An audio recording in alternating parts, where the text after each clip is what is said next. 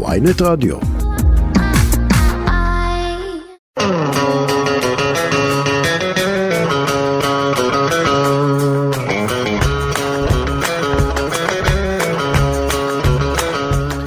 טוב, היו כאן הרבה אנשים, אנחנו בפרק אה, 20 פלוס כבר, או אולי 30, אני לא זוכר, אני צריך להתחיל את הספירה. אף אחד לא התחיל לרקוד ב...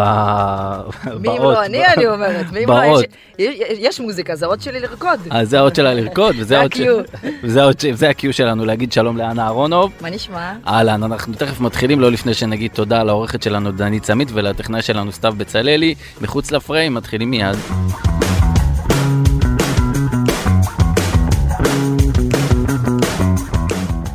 כל פעם שאת שומעת מוזיקה את מתחילה לרקוד? רוב הפעמים כן.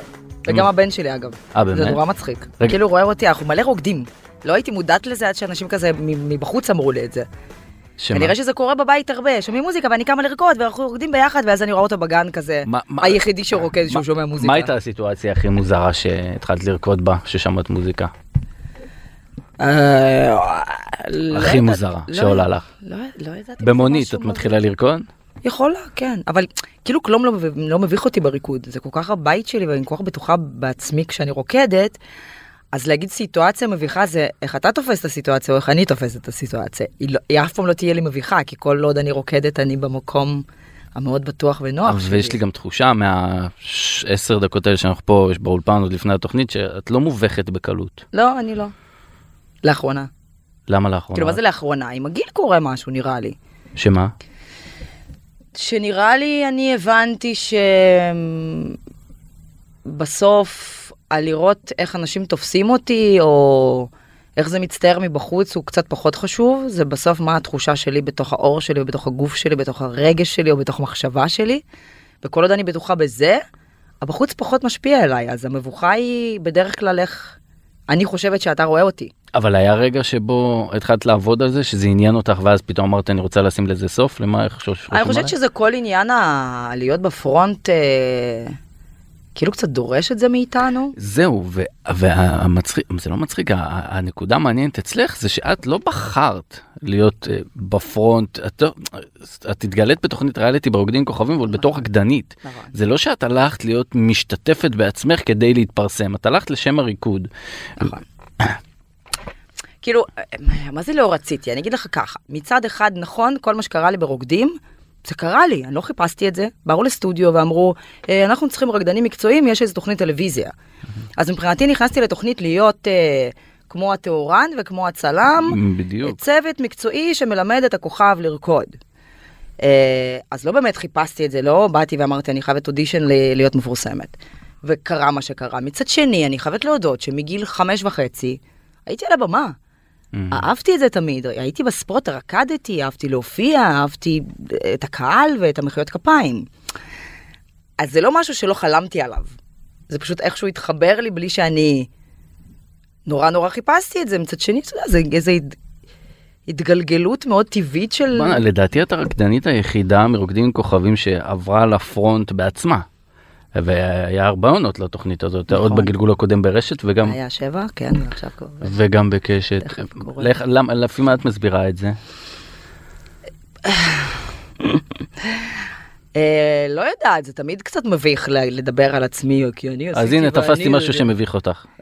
מביך להרים לעצמי, כן. אוקיי. קצת מביך אותי להרים לעצמי, אבל אה, אני כן חושבת שהיה שם משהו שדי מהר הבנתי, לא הבנתי, מה את חוקי המשחק? קצת לא פחדתי להביא את עצמי באמת אה, ל... כאילו, זה קורה גם היום, אבל גם אז כשבקושי דיברתי עברית, והייתי מה, בת 24. ברוקדים- רגע. שנייה בעונה הראשונה של רוקדים עם כוכבים בקושי דיברת בקושי עברית? דיברתי עברית. הייתי ארבע שנים בארץ. ארבע. וואו. הייתי שואלת את קושנר במסדרונות, אז קושנר היה מנחה של נכון התוכנית. קושנר ואילן עכשיו. הייתי שואלת אותו במסדרון, והכל היה לייב. הייתי שואלת אותו, איזה שאלה כתובה לך שאתה שואל אותי, בשביל כאילו להתכונן לתשובה. כי לא רציתי להיות מובכת, שאני לא מבינה מה הוא שואל אותי, כי זה יכל לקרות. ואז כזה, אתה יודע, הולכת ומתאמנת עם עצמי, כולם מתאמנים על הריקוד, ואני במסדרון מתאמנת על... על העברית. אה, היה לנו אה, קשה להתאמן, והנה הבאנו את הריקוד הכי טוב שלנו. כאילו משנן את התשובה, ואז פתאום קורה משהו ברגע האמת על הבמה, ואז הוא שואל אותי, רגע, מה, היה לו blackout? איך התמודדת עם זה? ואני כזה, זאת לא השאלה. זאת לא השאלה, מה אני עונה? וואו. אה, בסדר, לא נורא, לא נורא. כאילו, זה נגיד היה מאוד מביך. ו- ואז, ב-2005, אני לא יודעת אם אנשים בכלל הבינו באיזה קונפליקט אני נמצאת עם עצמי. מצד אחד הכל בחוץ וכולם זה, ואנה אהרונוב ורקדנית וטטטו והכל קורה. מצד שני, אני באיזה חרדות וחוסר ביטחון. של רק אל תדברו איתי. כאילו איזה, איזה, פתאום, אני חושבת על זה בדיעבד, אני אומרת בואנה איזה מקום אה, מתוסבך כזה זה היה. מצד אחד בא לי להיות בפרונט ולשרוף את העולם, מצד שני אני מפחדת לשרוף מדי, שלא ישאלו אותי יותר מדי שאלות. ש... כי התביישת בעברית. ממש. גם התביישתי כאילו לא להישמע מספיק אינטליגנטית. או שאני לא אצליח לבטא את עצמי, המחשבה שעוברת למה? לי... כי בר- המבטא עלול לגרום לך? גם המבטא וגם לא היה לי אוצר מילים מספיק. ואז גם אתה מתרגם חלק מהדברים, זה לא נשמע אותו דבר. Mm. ואז אני אומרת, איזה באסה שיש לי מחשבה שעוברת בראש שבא לי להגיד אותה, ואני לא מצליחה באמת לבטא אותה כמו שאני יודעת, ויש מצב שזה נשמע לא טוב מהצד. וזה לא בשיחת סלון בין חברים, זה ב fucking prime time מול מדינה שלמה. ואז אנחנו מדברים על אה, מספרים של של אה, 40 40 אחוז. אחוז רייטינג, כן גמר, וואו. כזה. כן, היה אה, איזה ראיון עם יאיר לפיד, אז הוא היה בתוכנית אה, היה לו תוכנית אירוח ברשת. ובעונה הראשונה לקראת הגמר, הגענו כל הזוגות של הגמר.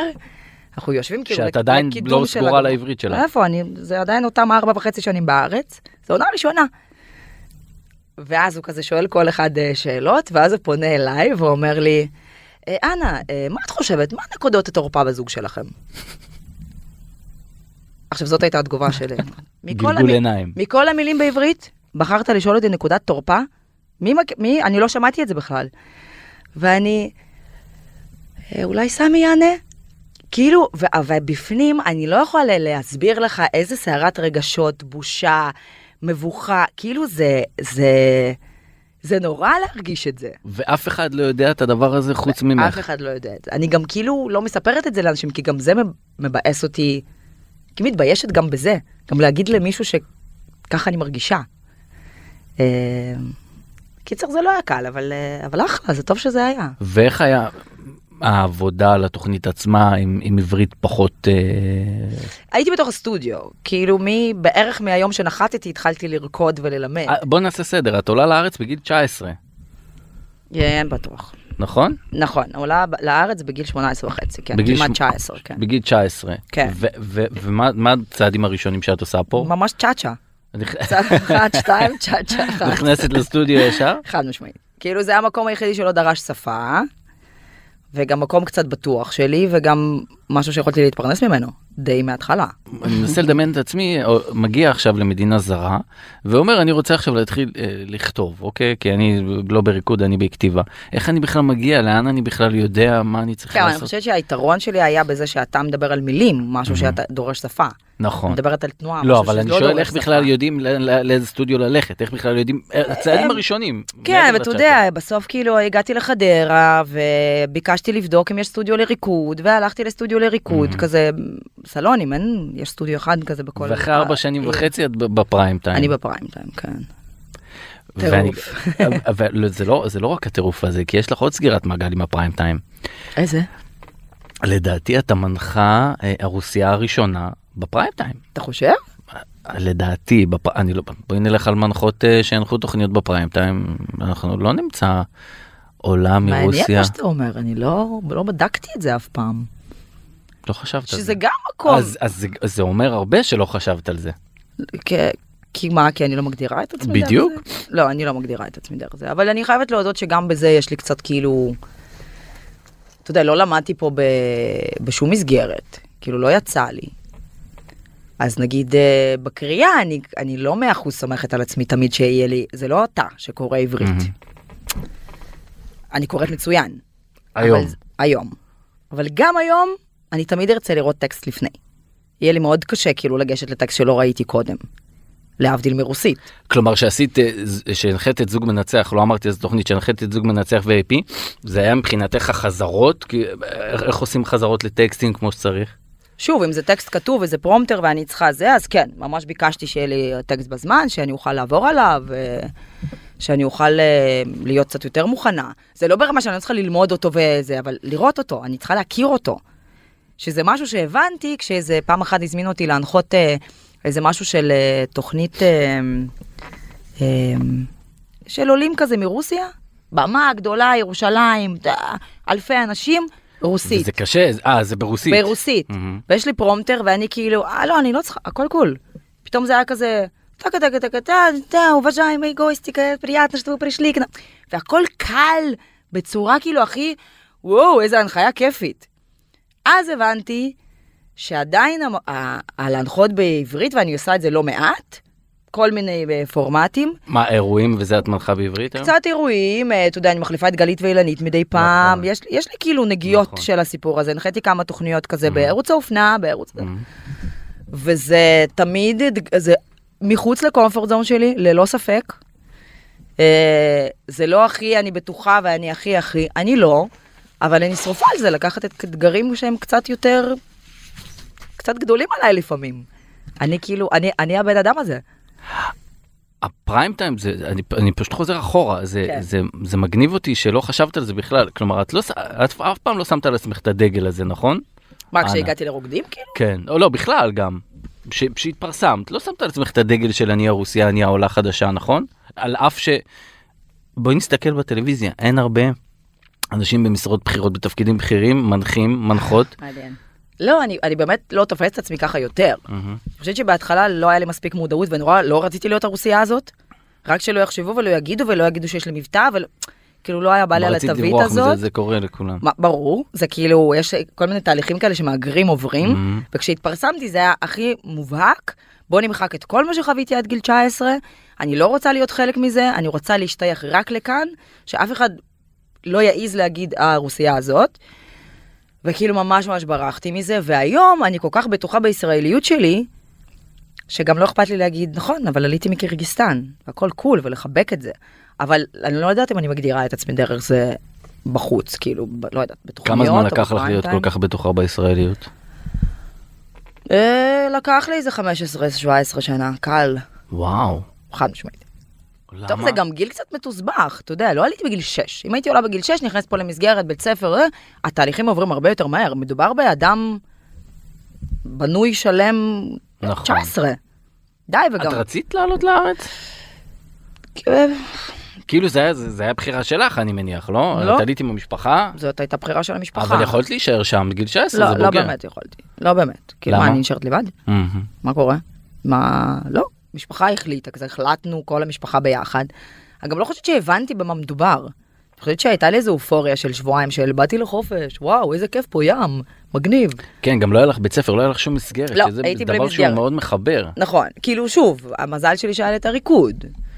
אה, וזה כאילו המסגרת שהייתה לי, ואולפן. וגם אולפן. מה זאת אומרת האולפן? הלכתי ללמוד אה, עברית אה. באולפן. Mhm. זה לא ממש עזר לי, כן? לא ידעת בארץ בכלל? כלום, כלום, שלום לא ידעתי להגיד.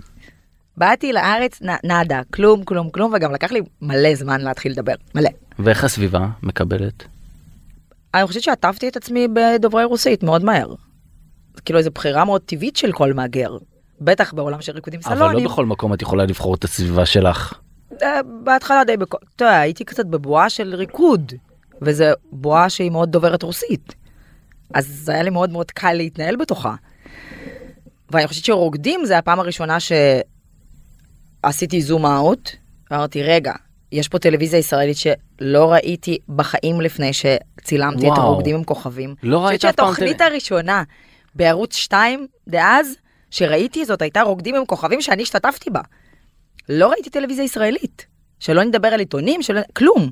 כשהראו לי את התמונות של הכוכבים, ככה עשו בעונה הראשונה, היו שמונה כוכבים, וכזה ויתיאר הראשון שלנו, אם היית בוחרת לבד, באיזה כוכב היית בוחרת?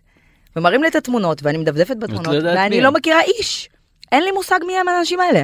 הם מסבירים לי, זה שחקן, וזה ספורטאי, וזה שדרן, ואני כזה, מגניב. אין לי יפה. דבר להגיד, כאילו, לא, לא מכירה, זה כמו ברחוב, זה משה, זה איציק, זה, אין לי מושג. כאילו, זאת הייתה נקודת אה, פתיחה שלי. ואם אני לוקח אותך אולי? בגלל זה לא ספרתי, כי כאילו לא עניין אותי, לא, לא מכירה את האנשים. אז זהו, אז זה מה שאני רוצה לשאול אותך, יכול להיות שאם אני לוקח אותך היום, כמה, מתי זה אמרת? 2005? זה חמש. 17 שנה, 18 שנה אחורה. את מאמינה שהיום תהיי במצב הזה שלך, אנה? שאת אנה אהרונוב היום, לא. מנחה ו... ממש לא. גם למה לא? עשר שנים אחורה, לא, עשר אולי כן. למה לא? כי... אה, כי אני ממש זוכרת את עצמי, אולי זה החינוך הסובייטי שלי, אומרת לעצמי בעונה ראשונה, וגם שנייה אגב, שכבר כזה קצת יותר הייתי בחוץ, יותר עם ביטחון. גם יותר רצו אותי בחוץ. מהמם, מהמם. קצת פניות, קצת התחיל, קמפיינים, קצת התחיל. כאילו בוא נעשה Mm. עלייך כתבה. ממש אמרתי לעצמי, זה 15 דקות של תהילה, זה הולך להיגמר, זה סבבה לעוף, ממש זוכרת את עצמי ילדה בת 24, וואו. אומרת לעצמי, זה תקופתי, זה ייגמר, את צריכה זה לזכור מצחיק שיש שאת לך... אומרת זה 15 דקות תהילה מאיפה ידעת את זה אז כאילו את בתוך כל הבלבלות. כי אז רק התחילו כל התוכניות ריאליטי, אני חושבת. זה היה נכון, כאילו זה נורא כזה בחוץ. נכון.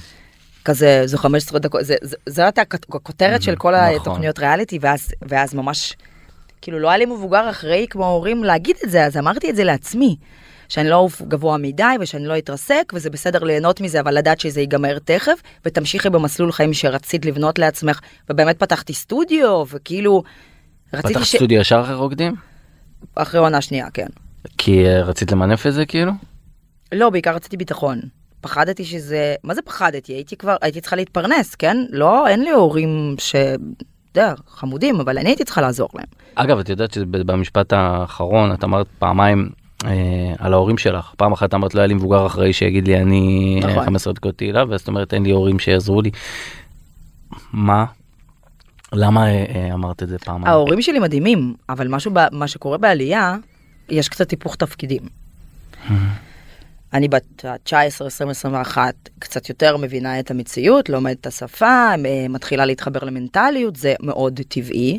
הורים שלי באותו זמן בני 50 פלוס, לוקח להם המון המון זמן. עכשיו, אני כאילו חיה קצת במציאות מקבילה, אז אין לי כזה עם מי להתייעץ לקבל החלטות. אני יכולה לספר להם ולהגיד במקום האישי, אבל הם פחות מבינים את המציאות בה אני כרגע נמצאת. או לצורך העניין, כשעלינו, הלכתי לעבוד על היום הראשון, והיה היה לי איזה, הייתה לי הבנה מאוד עמוקה של יש לי אחריות גם כלכלית על המשפחה שלי. זה שאני כרגע מצליחה להרוויח כסף כי יש לי מקצוע ברגליים, ברגליים, אה, צחקו עליי עם זה ברוקדים, ברגליים, אה, אז אני צריכה להביא את הכסף שאני מרוויחה לשולחן המשפחתי. אני לא הולכת וקונה לעצמי בגדים כמו די כל ילדה בגיל 19-20. אני יודעת שיש לי אחריות גם כלכלית על המשפחה. אז ההורים שלי מדהימים ונתנו לי המון אהבה וחינוך מדהים, אבל משהו בעלייה קרה שכאילו התהפכו לנו טיפונת את התפקידים, ואז לא הרגשתי, הרגשתי שאני כאילו, יש אותי כרגע בעולם לקבל החלטות, להרוויח כסף, לדהור קדימה, והם, לתת להם כאילו נחת להיות מתי גאים בי. היה הרגע הזה שאת מבינה את זה שיש את ההיפוכי תפקידים כי זה משהו מאוד עמוק מה שאת אומרת. אני חושבת שממש מתחילת העלייה. אני חושבת שממש ברגע שאני מגיעה לחוג ריקודים, אחרי כמה חודשים שאני בארץ, וכל הרקדנים בני גילי, שאנחנו כזה קבוצת רקדנים, אומרים, אחרי אימון בואו נלך לשתות בירה, קודם כל זה יהיה מגניב, ואני מבינה שאין לי כסף לבירה בכיס. אין לי, אני לא יכולה להרשות לעצמי כרגע בירה, כי יש לי 12 וחצי שקלים ספורים לאוטובוס הביתה. כי אין אקסטרה בבית. אה, לא כאילו דרמטי, אבל שם אתה קצת מבין, אוקיי, שנייה, שנייה, שנייה, זה לא מצב קול, לא בא לי להיות שם, כרגע ההורים שלי לא יכולים לתת לי את האקסטרה לבירה. יש אותך? יאללה, ילדה גדולה, קדימה, מה עושים? אז עובדים יותר, אז לוקחים על עצמם יותר.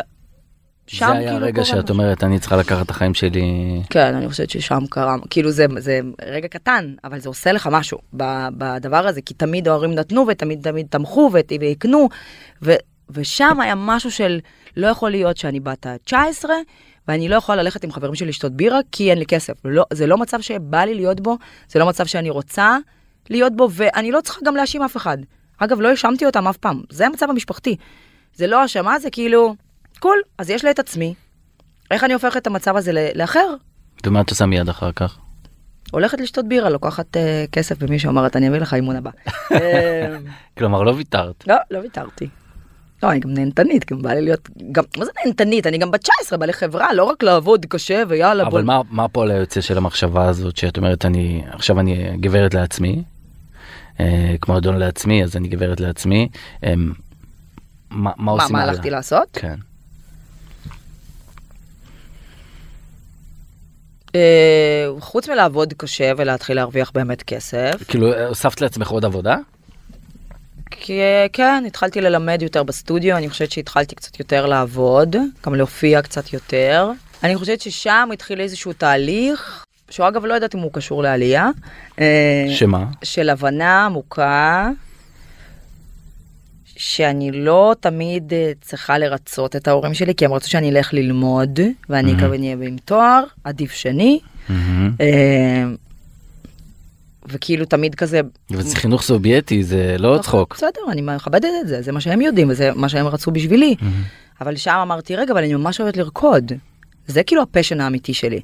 הם תמיד תמכו בריקוד, אבל תמיד גם דאגו להגיד ריקודים זה לא מקצוע. כשהייתי ילדה. ונראה לי שם כזה התחיל איזשהו תהליך של הבנה של אולי זה בעצם כן מקצוע, אולי זה משהו שאני מאוד מאוד רוצה, כרגע אני גם מתפרנסת מזה, אז אף אחד לא יכול להגיד לי שזה לא מקצוע. ואולי אני לא צריכה לרצות אותם בזה שאני אלך ללמוד איזה תואר שלא מעניין אותי, אלא אני אשקיע זמן, אנרגיה אה, וגם כסף שלא היה לי הרבה. אה, בדבר הזה שאני כאילו כל כך passionate about it, כאילו למה לא? כאילו תראי כמה עוצמה הייתה בך אז שאני לא יודע אם את מבינה אותה היום היום כאילו בדיעבד גם את אה, עולה חדשה גם עם היפוכי תפקידים האלה שאת צריכה לדאוג להורים שלך וגם את באה ואומרת אני שנייה מגשימה את עצמי לא מקשיבה ללחץ מסביבי וזה דבר שהוא בעיניי ראוי מאוד להערכה תודה. זה פשוט ללכת על החלום שלך כנגד אולי כל הסיכויים כי כי באמת יכול להיות. כאילו אני לא חשבתי על זה ככה, אבל... בזמן אמת אתה אף פעם לא חושב על נכון, המציאות כפי שהיא. נכון, אבל אם אני אחשוב. בדיעבד אולי משהו ב... כאילו הסיטואציה הזאת של ואין לי אה, הורים שיכולים לקחת את התפקיד, אולי כאילו העצים אותי מתוך המקום הזה של אוקיי, אז מה את רוצה? איפה את יודעת שאת תהיי באמת טובה ובאמת תוכלי להצליח ובאמת תוכלי... לא יודעת. את מרגישה שהצלחת כנגד כל הסיכויים? אני לא יודעת אם זה נגד כל הסיכויים, אבל אני הצלחתי. למה את לא יודעת אם זה נגד כל הסיכויים? לא יודעת, מה זה, מה זה 19 סיכויים? לכולם חדשה. יש סיכויים, עזוב, זה לא, אני לא מאמינה בזה, אני לא. אני חושבת שזה חתיכת טראומה, אני חושבת שזה חתיכת... אה, רגע, יש לך אותו סיכוי כמו בן אדם צבר שנולד בישראל וזה? היום אני יכולה להגיד שכן. וואלה. כאילו אני מרגישה שהחיים נותנים הזדמנויות לרובנו, אם לא לכולנו, אז לרובנו. יש, הזד... יש אותם, יש אותם, הם, הם, הם פה. וזה תכונות אופי בסוף, לזהות אותם, לקחת אותם בידיים ולעבוד בשבילם קשה, זה לא קל, אבל לעבוד קשה. אבל אתה צריך, לז... אתה צריך לרצות את זה, אתה צריך להיות, כאילו בשביל לטרוף את העולם צריך להיות כל הזמן מפוקס, כל הזמן לדעת, לקחת לזה, להגשים. אז זה שהייתי בלי השפה, נכון, זה אולי הדרך הייתה יותר קשה קצת, אבל יכול להיות שדווקא זה עזר לי, אתה יודע, ל- לעבוד יותר קשה, להוכיח לעצמי, לכולם, שאני יכולה, שאני כמו כולם, שאני... ש... הנה, גם, גם אני פה, אני, אני יכולה לרוץ כמוכם, אל תראו שאני... שאין לה את השפה. אל תראו שאני לא גדלתי כמוכם. אה, אנה, כשאת מגיעה היום לרוקדים כוכבים, אחרי... אחרי כמה? זה 17, 15 שנה, נכון? כי רוקדים זה עונה עכשיו שנייה, נכון? כן, זה 2005. 17. את מגיעה היום לרוקדים כוכבים, את מגיעה ממעמד אחר. תני לי את הרגע הזה שאת נכנסת לרוקדים עם כוכבים ואת אנה אהרונוב של היום, לעומת אנה אהרונוב של 2005. מה זה אנה אהרונוב של היום? כאילו, אין... אנה אהרונוב שיודעת עברית, אנה אהרונוב אה, שלא תלך שלא. לקושניר ותגיד לו בוא זה. זה הכל בעצם. זה אני ההבדל? פשוט בטוחה בעצמי. לא, זה לא ההבדל. אני כן, זה חתיכת דרך. אין ספק שכשבאתי ונכנסתי לאולפן ואמרתי, זה מהרגעים של אם התחלנו את השיחה ב"אני לא אוהבת להרים לעצמי", לכי על זה עכשיו. שם, באמת, נכנסתי לאולפן, אמרתי, בואנה, תראה אותך, תראה אותך. נכנסת כאילו לאולפן פעם ראשונה רועדת, אומרת רק שלא ידברו איתי, ואני לא יודעת מי אני ומה אני עושה פה ו... ואיך מתמודדים עם כל העולם הזה. ונכנסתי בכאילו ביטחון וב... ויודעת שזה המקום שלי, אני יודעת שאני ראויה לכיסא הזה, אני יודעת שאני אהיה טובה בו, אני מרגישה בו מדהים. וזה חתיכת דרך שעברתי. ו- ופתאום את שופטת. כן, דיברת על כיסא השופטת. אז אני אומרת, כאילו, שם הסתכלתי אחורה ואמר, אולי פעם ראשון, אני חושבת שהיו שתי נקודות כאלה בק- בקריירה שלי, תכף אני אדבר על הראשונה. זאת הייתה הנקודה המאוד חשובה שלי שנה שעברה, שאמרתי, עברת חתיכת דרך, ודרך מאוד יפה, יכולה להיות גאה בעצמך. היה לי כזה רגע. עם עצמי כזה, לא עם עצמי. וקחי אותי לנקודה הראשונה. הנקודה הראשונה הייתה, הייתה בפסטיגל, בערך, אני לא רוצה לדייק, כי אני לא זוכרת, אבל... כמה עשית אגב? ארבעה. פסטיגלים? שלושה? כן. אה, זה היה באזור 2010 כזה, מהמם. 2011 אולי. אז נגיד הייתי 10-11 שנה בארץ. ותמיד אז זה היה כזה מערכה ראשונה תפקידים, ואז מערכה שנייה אומן אורח. ואז שרנו שירים של אריק איינשטיין. משהו בחזרות, שכזה כולם ביחד, יושבים בלבן ושרים ביחד, עשה לי כזה, בואנה, זה מטורף שאני עשר שנים בארץ, יושבת על הבמה מול אלפי אנשים, שר השירים של אחד האומנים האולי הכי מוערכים ומכובדים בארץ, וזה עשה לי כזה משהו. אמרתי לעצמי, את קצת חלק מהתרבות הזאת. את כאילו, את, את ממש שייכת, תראי אותך. כאילו אני, זה דיאלוג פנימי, כן? שלי עם עצמי, לא אמרתי את זה ברור. לאף אחד. אבל זה היה לי כזה איזה גאווה כזאת, אבל רגע אחרי זה יצאנו להפסקת אה, כזה בין המערכות, והיו שירים של חנוכה, שכולם שרו והדלקנו נר וכזה. ולא הכרתי אף מילה, כי זה לא שירים שגדלתי עליהם. וכולם שרים, ונהנו והנקרא, כי, כי כולם שרים, מה זה? כולם גדלו על זה, כולם מגן יודעים את השירים האלה, ואין לי מושג מה השיר. ואני עומדת וכאילו להיות כמו כולם, וחנוכה, כאילו עושה את עצמי שר השיר שבערך פעם ראשונה אני שומעת. אז היה שם איזה דיסוננס קטן, אבל זה הרגע שזכרתי אותו ממש. איזה רגע את זוכרת יותר? את הרגע הזה של אריק איינשטיין או את הרגע הזה של שירי חנוכה? של אריק איינשטיין. של אריק איינשטיין, אין ספק. אין ספק. וההשלכה הזאת שאת כמה דקות אחרי זה הולכת לשיר שירי חנוכה ואת לא מרגישה שייכת, היא עושה לך משהו או ש... הוא עשה לי משהו. מה היא עושה? כל הזמן, כל הזמן בדרך היו לי כזה, הנה, אז את עדיין לא מאה, את עדיין לא שם. אבל את עדיין לא- מחפשת להיות מאה. אני חושבת שהיום כבר לא, אבל אז עשר שנים אחורה עוד, עוד מאוד חיפשתי. מאוד חיפשתי שיגידו שאני כמו כולם, ושכאילו אף אחד לא יתייחס איתי, אף אחד לא יגיד לי באמצע ההנחיה שאני עושה, איזה צלם, שניגש אליי כזה בהפסקת סיגריה, ואמר, את יודעת שאת ממש מתרגשת, ממש קופץ לך המבטא? בכאילו, לעזור לי? ואני כזה, נכון, כי יש לי מבטא. לא, מה הבעיה עם זה? כי, אבל זה איזה תזכורת תמידית, לעצמ... כאילו, מבחוץ, של הנה יש לך מבטא עדיין. בואי, אל, יש לך עדיין מבטא. שוב, אני חושבת שהיום זה פחות רלוונטי לגביי, זה היה גם לפני כמה שנים, אני חושבת זה מעצבן אותך? אני חושבת שבגלל הרבה מאוד שנים של חוסר ביטחון ו- וכאילו,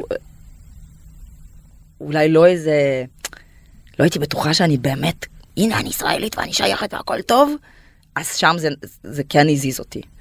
שוב, היום מרגיש לי שזה, אז, אז נכון, אז יש לי מבטא. ולפעמים זה ממש, זה נכון, אבל כשאני מתעצבנת או ברגש קיצוני המבטא יותר קופץ לי. אז מה? למדתי עברית בגיל 19. סבבה. דווקא אני מדברת מדהים יחסית למישהו שעלה כל כך מאוחר. ויש עוד הערות אנה ש... שנגעו בך כמו הערה מהסוג הזה של הצלם? אני חושבת שמכל הטוקבקים, שאני משתדלת ולא לקרוא, אבל אתה שזה יודע, אגב צעד חכם. כן, אבל זה קורה, זה קורה לכולם, לא צריך להתייפייף. נכון. כולנו בסוף יורדים ומדפדפים. זה שאני נכון. יודעת לא להכניס את זה יותר פנימה ולא בוכה על זה, אתה יודע, בכרית כן. בלילה, זה כן, אבל... אבל יש עדיין, וזה באמת מפתיע אותי בטירוף, כל האלה של יאללה עוד רוסיה ממוצעת, יאללה יאללה תחזרי, זה כאילו, זה עדיין מקטלגים אותי, עדיין יש עליי איזושהי תווית. ונכון שזה בן אדם וזה הרעל שלו ואני באמת אני יודעת לסדר במוח ולתת להיות הכי רציונלית בתוך הסיפור הזה ולהסביר למה זה לא אמור לפגוע בי. או, או, או בכלל לעבור דרך אבל זה קצת כאילו אז קצת נוגע כן זה קצת נשאר איתי עדיין. כמה רגעים אבל זה נשאר עדיין. כן. והיית רוצה לעשות משהו כדי לשנות את זה? לא אצל אנה, אלא בכלל יותר. שילדה שתעלה עכשיו בת 19 מרוסיה, אה, או מאוקראינה נגיד אחרי המלחמה, אה, לא תעבור את זה, או תפחית את הסיכויים שהיא תעבור את זה. זו שאלה הרבה יותר גדולה מ... מאנה. לא רק מאנה גם לא מעולה מרוסיה. אני חושבת שזו שאלה של, של המדינה שלנו קצת קשה לה לקבל אחר ושונה קשה. כאילו, יש משהו בחוסר, כאילו, כבוד לדרך של כל אחד. ככל שגדלתי, ממש, אם גם פעם יכולתי לבקר, לא, ההוא חי ככה, זה חי ככה, זה לא לפי הסטנדרטים שלי. שהיום יש לי איזו הבנה, הבנה עמוקה, שאנחנו מלא אנשים בעולם, וכל אחד יש לו את הדרך שלו, ואם אתה אה, בוחר להאמין ב- באלוהים, ולהיות קיצוני על זה, לך על זה, מדהים. זו הדרך שלך, זה עושה אותך מאושר, טוב לך עם זה, מדהים. אני אבחר בדרך אחרת. מי שעלתה מרוסיה או צרפת, ויש לה מבטא צרפתי, כפרה עליה, ככה היא גדלה. אני לא יכולה לבקר אותה על זה. או... איזו דוגמה אני אתן לך? כאילו, אנחנו כל כך שונים, שמשהו בחברה הישראלית לא... לא יודעת איך לא קרה שאנחנו מקבלים את כולם. כי כולנו כזה, סליחה על הכאילו זה, אבל כזה קיבוץ גלויות. לכולם יש איזושהי היסטוריה של אה, מהגרים, ההוא ימני, ההוא דתי, כן, ההוא קיבוץ גיי גלויות במשפחה. בסופו של דבר. אבל זה גם, באמת, יש לכולם גייז במשפחה ויש לכולם דתיים. אחותו של אייל חרדית עם שבעה ילדים. אני שרופה עליה. אז מה זה קשור שאני גרה בתל אביב ואנחנו לא אוכלים כשר בבית ולא שומרים שבת? אז מה? אבל כשהיא באה אני מכבדת אותה. ואני כאילו, אוקיי, זו הדרך שלה, מדהים. אני לא צריכה להוכיח לה שהיא טועה, כמו שהיא לא מנסה להוכיח לי שאני טועה. קורה שם משהו. אז יש למישהו במשפחה גיי, אז מה? אז, אז אני חושבת שזו אותה שיחה. אז אני עליתי מקירגיסטן בגיל 19 ויש לי קצת מבטא, אז מה? למה זה צריך לשים עליי איזה תחזרי ל... לא, למה? להורים שלך אמרו תחזור למרוקו, איך היית כאילו מקבל את זה, או לפולין, או לא משנה מאיפה עלית. כאילו יש איזה חוסר... אבל אתה יודע, זה כל מה שקורה בחוץ עכשיו, זה זה, זה שם, זה מתחיל בטוקבק, אבל זה הרבה יותר גדול. כל החוסר קבלה, הפילוג הזה, תמיד כאילו להאשים, תמיד אם לא, אתה, אם אתה לא כמוני, אני לא מקבל אותך ואין לך בכלל זכות דיבור, דעה וכזה, למה? משני הצדדים. משני הצדדים, זה אין פה אה, אשמים או זה, כולם מתנהלים אותו דבר. וזה קצת מבאס. האם יש משהו שאני יכולה לעשות עם זה? אה, אני חושבת שאני מאוד משתדלת בדרכי שלי, בעולם הקטן שלי שיצרתי לעצמי, שנקרא אינסטגרם. משתדלת להעביר איזה שהם ערכים שהם אה, קצת של טוב, טוב כללי כזה, גדול, טוב. להיות טוב, ליהנות מטוב, לחשוב טוב.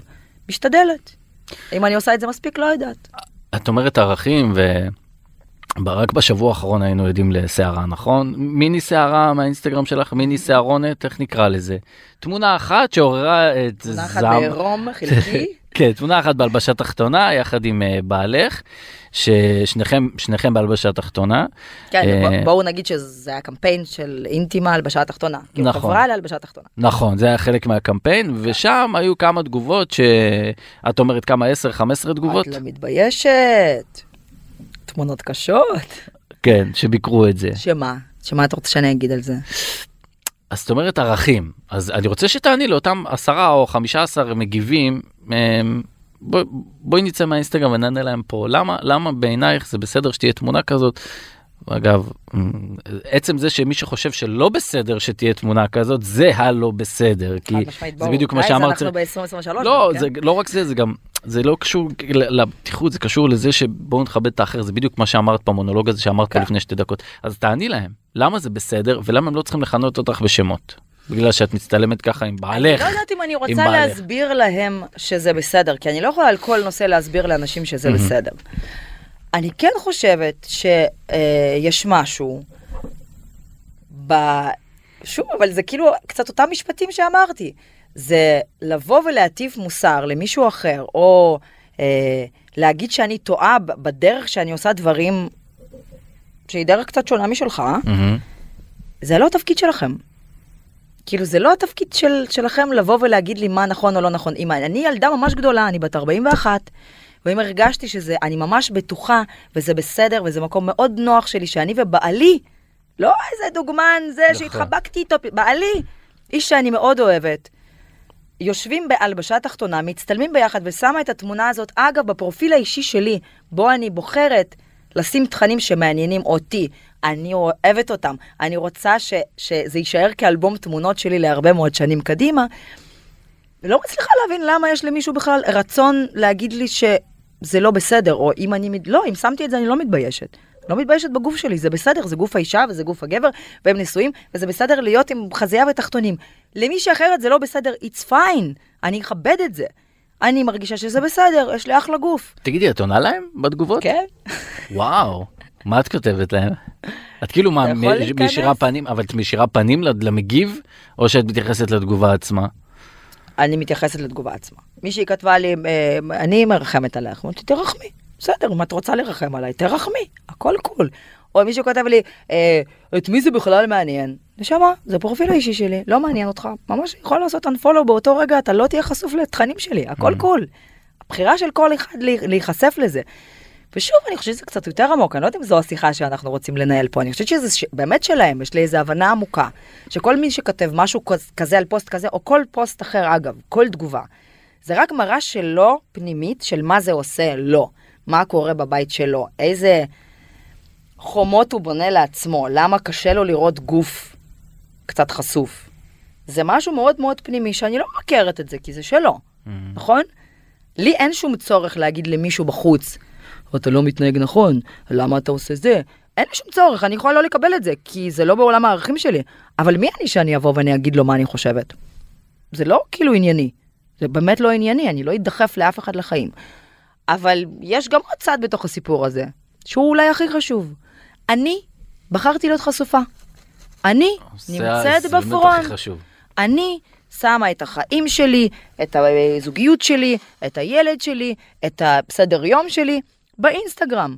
אני בחרתי לחשוף את הדבר הזה, ויחד עם זה אני אז מקבלת, זהו, את צריכה לקחת בחשבון, ברגע שאת בוחרת לחשוף, את צריכה אני לקחת מקבלת בחשבון. את האחריות על זה שיהיו דעות שהן שונות משלי, וזה בסדר שהם יגידו לי אותם ויביעו את הדעה הזאת בתוך הפרופיל שלי, כל עוד זה לא מעליב אותי. מהמם. כל עוד זה לא... את חוסמת? כן. מי שמעליב? כן. ישר, בלוק. לא מעניין אותי, לא נכנס לוויכוח. מה, יש תנאי סף כזה לחסימות אצל אנה? מה? לא, אני פשוט כאילו, מה? אם זה מעליב, אה, לתת לך דוגמה, לא יודעת, יש מלא, יש הרבה אנשים בבלוקים. אני אפילו לא, לא, אני לא, לא יכולה להגיד לך מה, משהו כאילו מעליב כזה שעובר את הקו. כן, כן, הוויכוח, כן, כן, אה, אוקיי, כן. דעה ששונה משלי, ס- אני יכולה גם לענות, אני לא אחסום. כן, גם זה היה, את לא מתביישת, לא. כן. אני לא אחסום אותו. אבל אם מישהו אומר לי איזה משהו ממ- ממש מעליב אותי, אני כאילו לא, אין לי מה, אני הולכת לעשות בלוק. לא רוצה, לא נעים לך לראות את הפרסונה? היום את עובדת בעיקר באינסטגרם? לא. אה, לא, לא הרבה באינסטגרם, אבל יש לי גם דברים מחוץ לאינסטגרם. אז זהו, אז אז איך היית מגדירה את עצמך היום? כי כשהגעת לפה בגיל 19 היית אנה אהרונוב רקדנית. לא יודעת איך להגדיר את זה. אמיתי, אני לא יודעת איך, אני, יש מלא הגדרות של זה. אני גם עדיין רקדנית, כי אני חושבת שזה בסוף, כאילו, הכי הבית שלי. שם אני מרגישה אולי הכי נוח, בכל דבר שאני אעשה. איזה, ואיך את, אה, באיפה את רוקדת? אני? כמעט ולא רוקדת, אני בתפיסה שלי עדיין רקדנית. מה, תודיע על פרישה, תעשי מסיבת לא, עיתונאים? אבל אני כאילו? אני עושה סדנאות נגיד, אני. מעבירה סדנאות, סדנאות ריקוד, בעיקר כזה לחברות ודברים נקודתיים, אני. לא מלמד, אין לי סטודיו, מהמם. אבל אני כן עושה את זה. אה, אני קצת מנחה פה ושם אירועים. אה, צחקת אותי. שאמרת אני עדיין רקדנית ואז איפה את אני לא רוקדת? אני לא כן. רוקדת. בסדר, אבל אני רק, אתה יודע, בתפיסה שלי כאילו עצמית, לא יודעת, עכשיו לא תכתוב חמש שנים. נכון. אתה עדיין איש מילה, כאילו, עדיין נכון. יהיה לך משהו. נכון. אז אוקיי, אז גם אם תתרחק מזה, זה איזו הגדרה פנימית כזאת שלי. נכון. בסוף אני רקדנית. יש לי את אה, רוקדים תכף, יש עוד אה, כמה תוכניות על הפרק. אמ, בוא אני, בוא אני, אני אשלח אותך קדימה. מה. החלום שלך? די, נו מה עכשיו? למה? איפה את רואה את עצמך בעוד חמש? לא, חלום, לא אמרתי איפה את רואה את עצמך בעוד עשר שנים. חלום, חלום, שעוד לא הגשמת, והגשמת מלא חלומות. מלא. חלום. אני חייבת להגיד לך שתפסת אותי בתקופה לא טובה. למה? סתם, אני חושבת שזו התקופה הכי טובה שלי. אני אגיד לך למה. למה? כי אם לפני כשנתיים וחצי, בכל רגע נתון, היית שואל אותי מה החלום שלך, הייתי נותן לך רשימה של הרבה מאוד דברים שבא לי לעשות ולהגשים ולהשיג וטירוף. ואז אדם נולד.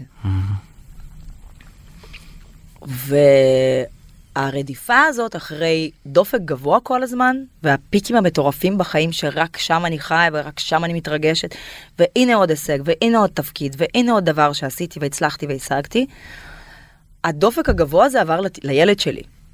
ואז משהו באישי מאוד נרגע, נרגע לא כי הנה אני ביטלתי את עצמי, ממש ממש לא, אני עושה מלא דברים, אני עובדת עם מלא חברות, והנה עוד רוקדים בפתח, וכאילו המון דברים קורים, ואני גם חושבת מה עוד בא לי לעשות, מה נקסט, מה זה. סדרי עדיפויות אני חושב. כן, אבל פתאום, זה פחות מעניין אותי, באמת, זה בסדר שיש לי כרגע איזו סטביליות כזאת במקום המקצועי. כאילו סטטוס. קוו שיש לך, את יודעת, יש לך את רוקדים, יש לך את האינסטגרם. כן, יש לי עבודה קבועה שאני גם אוהבת לעשות אותה.